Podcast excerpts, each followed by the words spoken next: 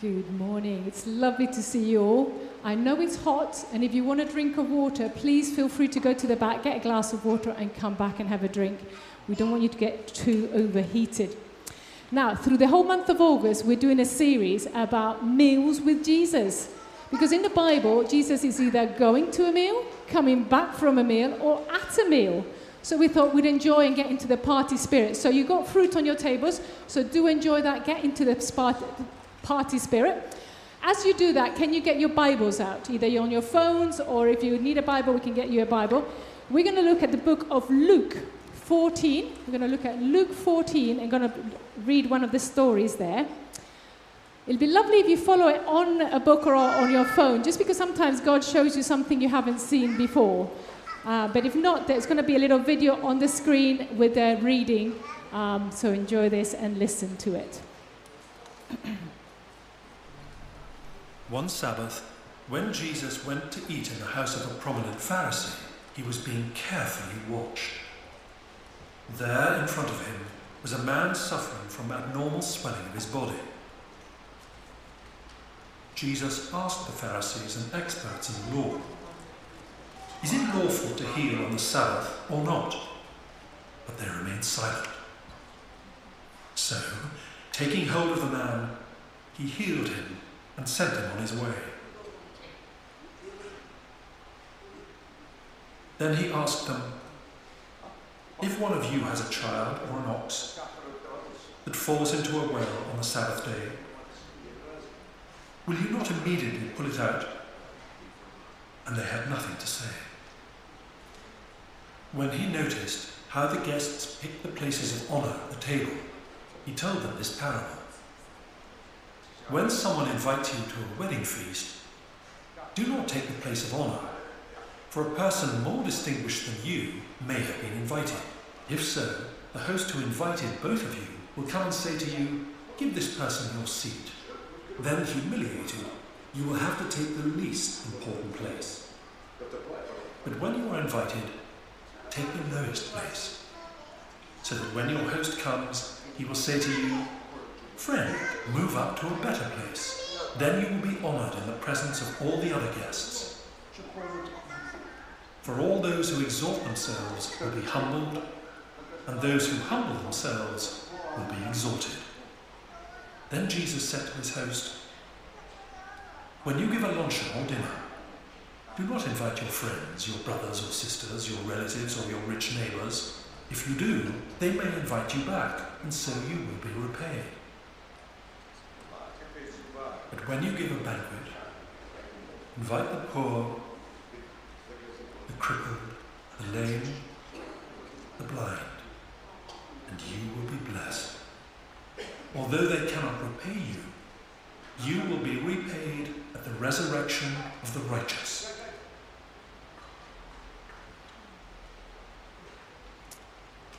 I wonder what jumped up to you. What was new? Sometimes when we read the Bible, we think, oh, I know that story, and we switch off. Now, I've got a bit advantage. I've studied this for the week. So I'll tell you the things that uh, stood out for me when I was reading this passage. First of all, there's four people, four, two, well, four groups of people that Jesus interacts with in this story. Have a little think and see if you can work out who are these four people that he's interacting. We're going to do that in a minute. Actually, we'll start with the first one straight away. Did any of you spot who was the first person that Jesus noticed at this party? Now, when I go to a party, you can either go in and be the kind of person who sets the room out, isn't it? You go and chat to one person here, walk around, chat to the next person, and you kind of walk in the room making sure you say hello to everybody. I wonder what Jesus did. Did he do that? Or was he the guy who stands by the wall and just watches everybody, holds a drink in his hands, and watches everybody how they're enjoying the party? We're not told what Jesus did, but we are told that Jesus observed quite a few things. And it's important that we observe things too in our lives. Now, the first thing he, he observed, or the first thing he noticed, was the ill person. Interesting, eh? It doesn't say that he straight away saw the host and, you know, made himself noticed there or an important person. The first person that we hear about is the, Ill, the person who's ill. And the illness this guy, this person had was that the body couldn't retain too much water. It just had too much water all over the place, couldn't get rid of it.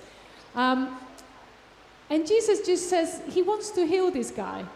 But he knows that in the culture he's in, there's some certain rules.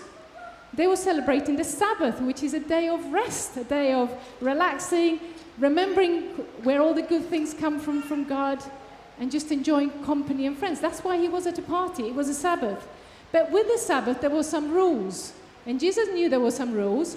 And at the party, they were the best people who could explain to him what the rules were. They were the teachers of the law, the Sabbath, Pharisees and Sadducees. They knew a lot. So he turns around to them and says, Is it okay to heal on a Sabbath? Because you guys know the rules. And what did, they, what did the reading happen? He went quiet, didn't it? They didn't answer his question. I wonder if they didn't answer the question because it was a really tough question. You know, we need to go and study it a bit more. There's so many bits in the Old Testament we need to ta- tally together to see whether actually healing on a Sabbath is allowed. Was it that? Or was it that they felt it would be really callous? Because if they said, actually, no, you're not allowed to heal on a Sabbath because that is work, that sounds really mean, doesn't it? So to answer that question, mm, I'm not going to do that because that sounds mean. So they answer with a silence. Our silence can speak volumes.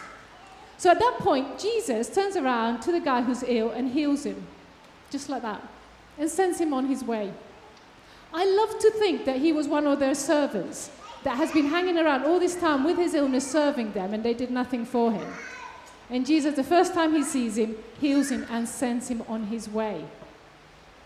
Now, of the four groups of people that interact with Jesus at that party, this guy is the only one that we know for sure left a changed person, which is quite a nice challenge. Now, the second person, or the second group of people that Jesus um, went to after he healed the guy, he then turned around to those, these people of the law, these teachers of the law, these religious leaders. And he says, Guys, if your child had fallen in a, in a pit, or if your animal, your pet, or your working animal had got hurt, would you have said, Sorry, guys, that's work, that's got to wait till Monday? Would you have even stopped to think, guys, if you had a loved one that got hurt, would you stop to think and say, Can I, Am I allowed to work today?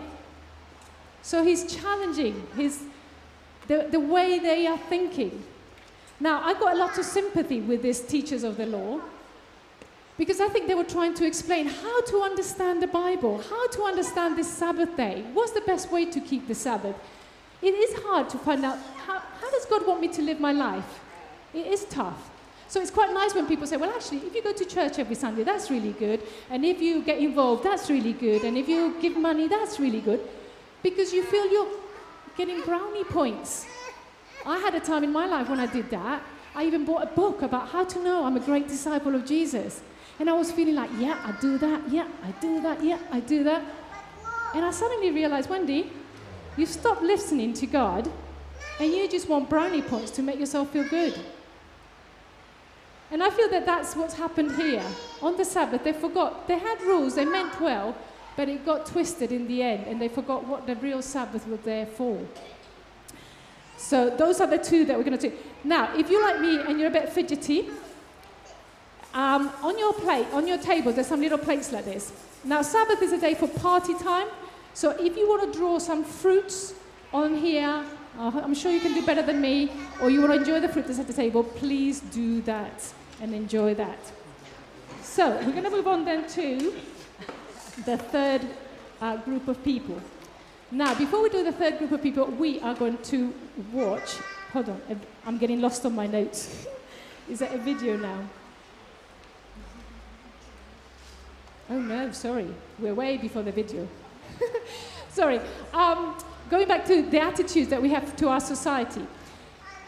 Now, the, the Pharisees were trying to do what was right for their people. And in our lives, we're trying to do what's right too. And sometimes we get confused between what society is asking us to do and what God is asking us to do. And sometimes society speaks louder to us it's important to get an education. If you have an education, you're really valued and you're important. If you have good income, you're really valued and important. What does Jesus tell us? That when we take care of our neighbors, we're really valued and important. When we look care for the poor, we're really valued and important. There is a discrepancy between what society is telling us and what the Bible tells us. And if we're not careful, we're going to be carried with it. So, on your tables, there should be a, a piece of paper that's got two columns. On one side, we have what my society values, admires, and seeks to achieve. And on the other side, it says what God's kingdom's values are, and what does He admire, and what does He seek to achieve. So I know it's a bit hot. We're going to try and do a bit of thinking. So pick up a piece of paper there and try and think okay, what does society value, and what do I, that, does the Bible say we should value? You've got two minutes on the clock. So, one is recapping the guy who was poorly, Jesus made well. The people who knew all about the law, Jesus challenged and said, Do you really know about the law? And do you really know what it means? And now we're going to go to the rest of the people at the party, and Jesus turns to them and has something to say to them. So we're going to watch a video of another interpretation of what Jesus is telling the guests at the party. So let's enjoy this video. And noticing that all who came to the dinner were trying to sit near the head of the table, he gave them this advice. If you are invited to a wedding feast, don't always head for the best seat.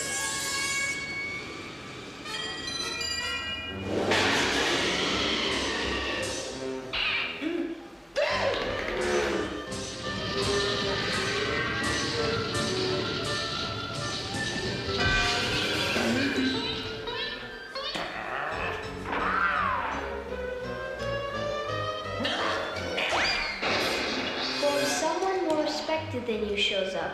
The host will bring him over to where you are sitting and say, let this man sit here instead. Uh, here? And you, embarrassed, will have to take whatever seat is left at the foot of the table.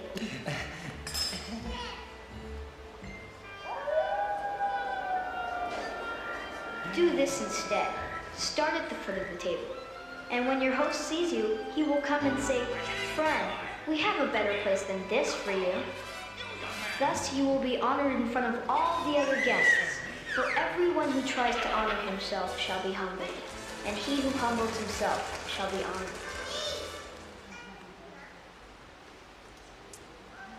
So, humble ourselves. That's what Jesus is telling us. Now, when I was preparing this talk, I was thinking, actually, what would make me want to be at the top table? What reasons would make me want to be at the top table? And then it made me think about in the English culture, we don't have this real problem of fighting for the top table because you've got to weddings, you got the place, you know, you got your name in the right place, so you know whether you're important or not if you're sitting at the top. And if you're way at the corner, you think, oh my goodness, I'm not so important. Anyhow, it works for us here in England. Every culture has a different way of doing that. But I was trying to work out what makes me want to be at the top of the table? What makes me want to be in the middle of the action? What makes me want to be in the center of being valued? Now, when I was thinking at a, at a party, well, the food is good. If you're at the top table, you get first, first dibs at the food, maybe the drink. Also, if you're at the top table, you're with the most important guests, the interesting people to talk to. Also, if you're at the top table, you are seen to be important by everybody else, and also you know that you're really valued, aren't you? Because you're at the top table. Now, Tim wants me to do some interactive stuff here. Do I do it or not? I can't do this. I'll keep, I'll keep to my notes. Um, now, it made me think okay, those are the reasons why we want to be at the top table, but if we look deeper down, what motivates me? What makes me think it's important for people to see me with the right crowd?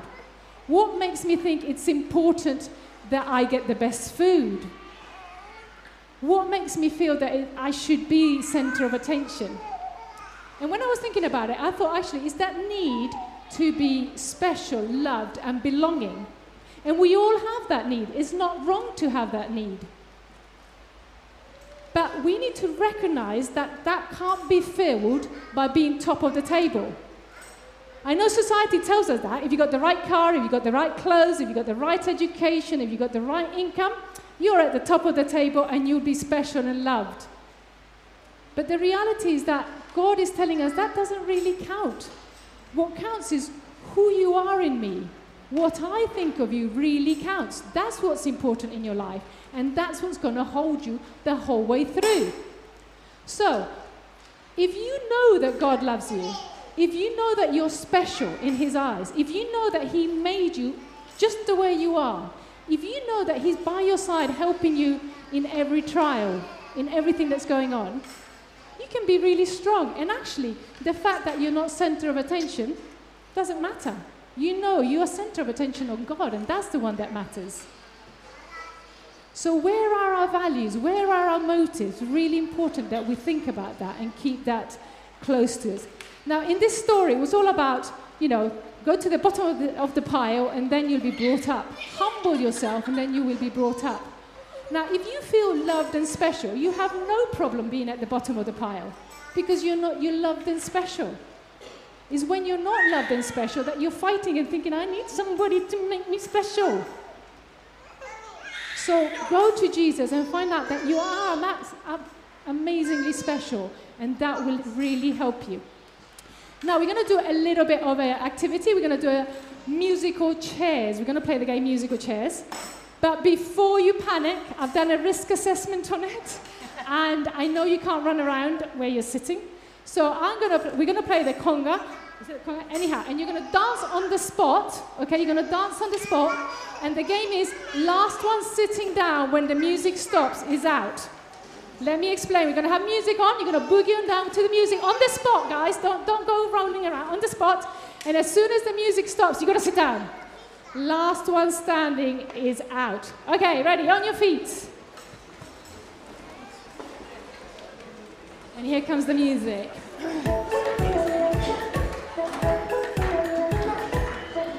You're not allowed to go running, guys. Higher. Not nice being the last one standing, isn't it? We all were very quick at this.